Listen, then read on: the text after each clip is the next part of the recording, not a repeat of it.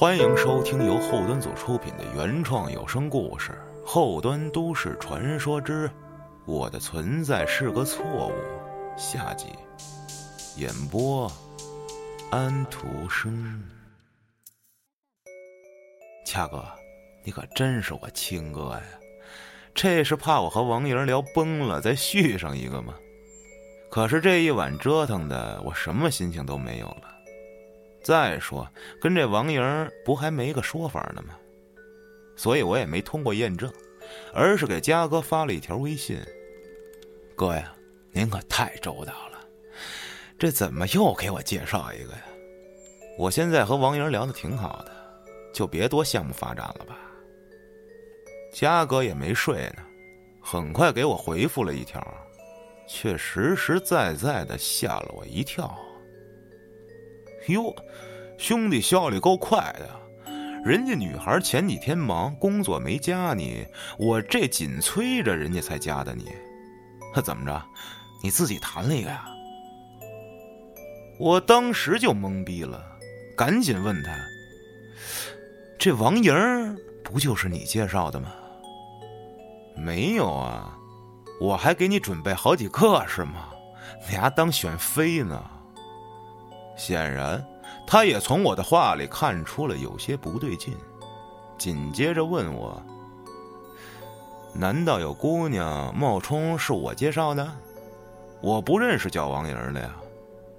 我一下子不知该怎么回复了。说实话，我不希望王莹是骗子之类的人。不过话又说回来，人家家里我都去过了，虽然父母态度不怎么样。但也见过本尊，还能有什么奇怪来历呢？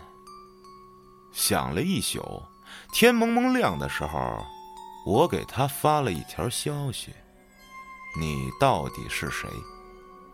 而王莹只给我回了一句：“你还真不记得我了。”然后就把我拉黑了。从一开始他加我，到我们之间聊天见面，再到他房间里的画像，不得不说，这种被人暗中窥视的感觉非常不好。在自己琢磨了几天之后，我还是没能想出一个所以然，于是就把事情的经过告诉了嘉哥。嘉哥皱着眉想了一会儿，问我：“你有他手机号吗？”有啊，我这就发你手机上。我把号码给嘉哥发了过去。第二天，嘉哥打电话跟我说：“兄弟，你给我那个号码机主可是个男的啊，叫王勋英，北京人，是美术学院的应届毕业生。这长得嘛，倒是挺好看的。你这是想换换口味了呀？”这里需要解释一下，这个大数据时代没有所谓的隐私，就像我在京东上搜索一个商品，转头豆瓣就能给我推送同类型产品。相比较来说，知道手机号就能查出一个人的资料，简直不要太简单。嘉哥经常会调查一些事情，所以对于他有这个本事，我一点没有觉得奇怪。在这儿，我得声明一下，对于女装之类的爱好，我个人并不反感，但我对别人骗我这件事儿非常反感。这不是拿哥耍着玩吗？而我甚至都不知道他为什么要耍我。再说，哪个男的包里带姨妈巾啊？王勋英。王勋英，王勋英，这个名字我好像有点印象。突然，我脑子里想到了一个人，于是拿起电话就给我一个初中同学拨了过去。等到电话接通，我也没寒暄，上来就问：“哎，以前咱们班里是不是有一个叫王勋英的呀？”哥们儿毫无准备的听我这么一问。估计脑子顿时短路了，过了半天才说话。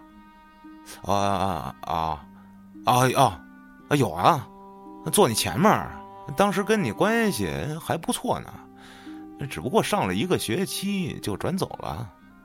我说了句谢谢，就把电话挂了。我终于想起来了，他是我曾经的初中同学，多次转校，其实只在我们班上了半个学期，白白净净、斯斯文文的。他是个很乖巧的小孩儿。从来不像我们似的，一下课就往操场跑。不过，他那时候给人印象最深的，就是从来不和我们一起去厕所。这应该就是他说过的那个大问题吧？可你他妈现在打扮成个女孩跟我来这个，是几个意思呀？随后的半个多月里，因为乐队接了一场演出。我一直在忙着写歌和排练，所以关于王勋英的事儿，我基本也没怎么过脑子了。突然有一天，嘉哥给我发了条消息，说王勋英跳楼身亡了。其实，在那之后，他并没有刻意去打听关于王勋英的事儿，也是偶然听别人提起来的，说在香河的一个烂尾楼里。有一个男人穿着一条淡蓝色的长裙跳楼身亡，因为这打扮，所以很多人背后传言，说什么的都有。嘉哥偶然听说之后，就觉得男扮女装自杀可能有什么故事，于是决定调查一番。结果一打听死者的身份，他也很惊讶，同时第一时间通知了我。我想知道他自杀的原因，也想了解一下他为什么现在是女孩，或者说，用女孩身份接近我。于是我又去了他家，因为没有门禁卡，我只能等其他进出的人一起混进小区。这次开门之后，他父亲和之前见到的样子完全不同。上次见面时，外形还是个儒雅的学者派头。现在却变成了一个含胸驼背的老人，头发颜色也变成了嘉哥经常往头发上抹的奶奶灰。他见到我，嘴唇哆嗦了几下，没说话，还一如上次让开了一条路让我进去。这次客厅里只有他一个人，并没有王莹的母亲。在这里，我还是称呼他为王莹吧。王莹父亲指了指沙发，示意我坐下。他从小就跟别人不一样，别的小子在外面疯跑的时候，他就举着一本书在屋里安静的看，学习方面从来不让我们操心，成绩一直很好。那时候我和他母亲都觉得，这孩子真好，真省心。我屁股刚碰上沙发，眼前这个老人就开口了。他口中指的，自然就是王莹。我和他母亲都是大学老师，他这么乖，我们自然也觉得有面子。可这种感觉在他慢慢长大以后就变了。我们从他的日记里面了解到，他居然希望自己是个女孩。在明里暗里的教导、暗示过几次之后，他也没发现我们是偷看日记才知道的。可他的行为却变本加厉了。一开始我们就觉得他有些小秘密，书包里总是鼓鼓囊囊的，看轮廓又不像是书。后来有次趁他上厕所，我打开看了一下，没想到。竟然是一堆女孩的衣服。直到这时，我们两口子也不过是以为他早恋了。我还特意跟他彻夜长谈关于早恋的问题。我的观点是，你不耽误学习，注意防范措施就行。结果这小子拍着胸脯，赌天赌地的发誓不会和女孩早恋。说到这儿。王莹的父亲好像想到些什么，脸上露出一丝慈爱。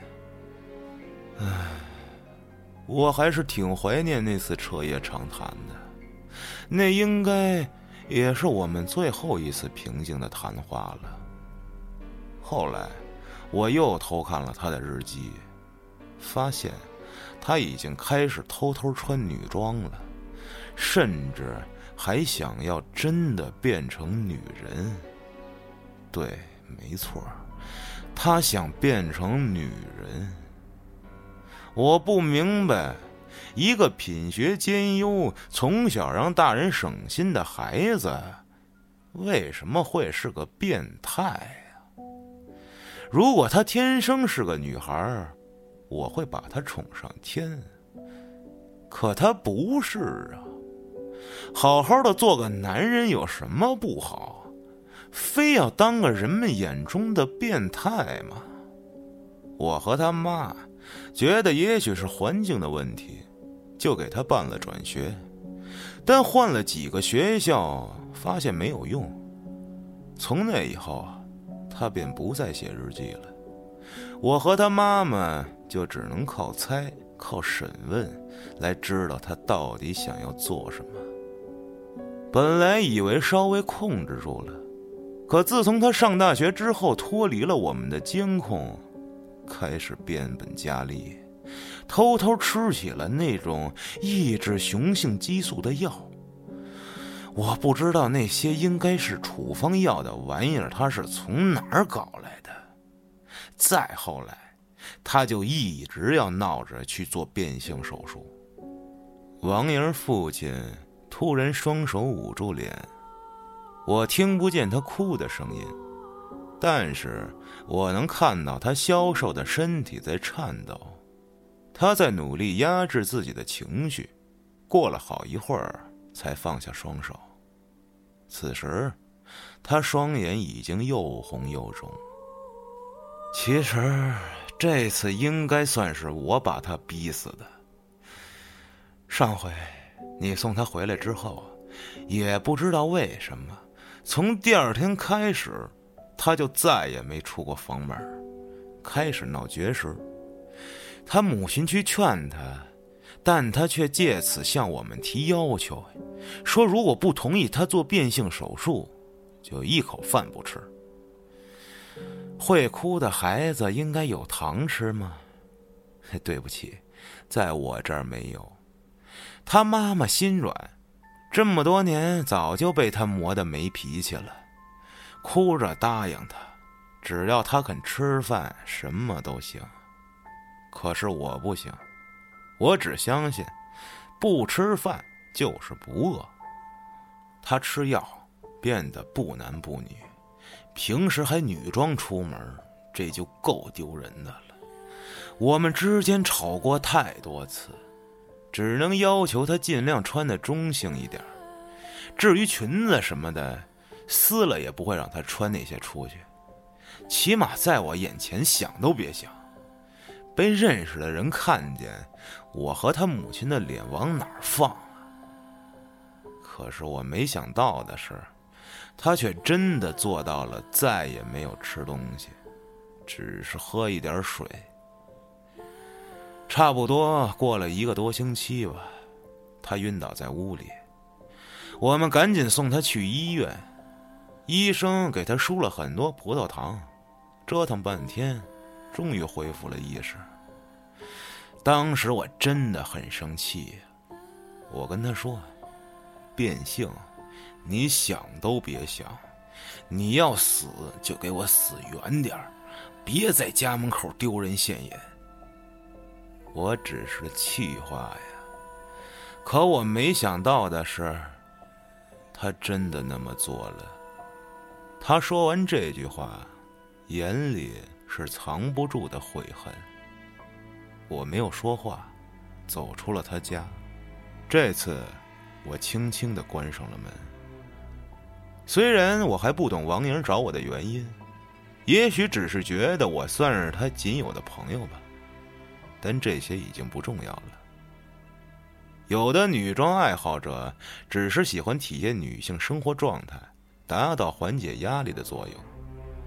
也有的男孩只是对自己外貌充满自信，单纯喜欢女生衣服的精致和漂亮。像王莹这种，则是性别认同障碍。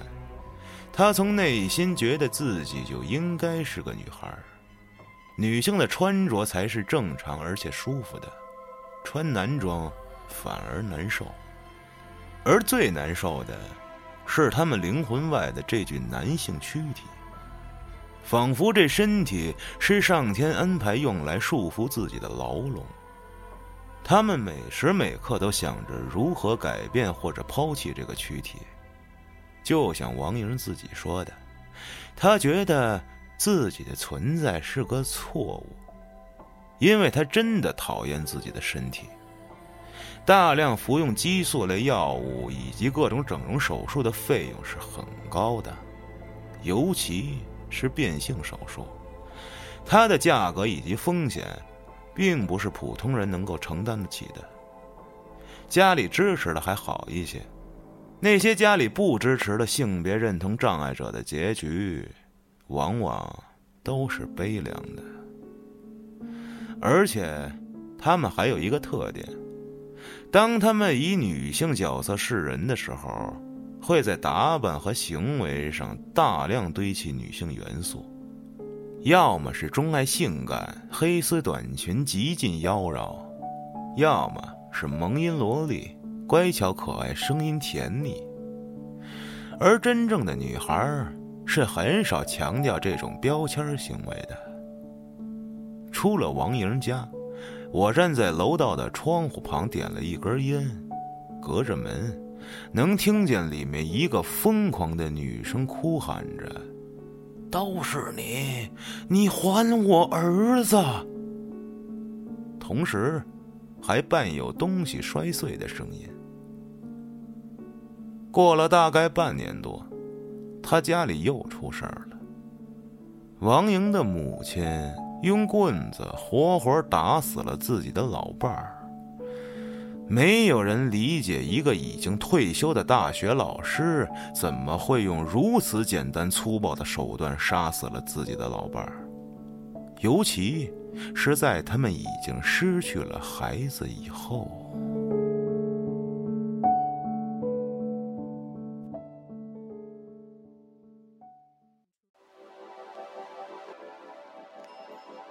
您刚才收听到的是由后端组出品的原创有声故事《后端都市传说之我的存在是个错误》下集。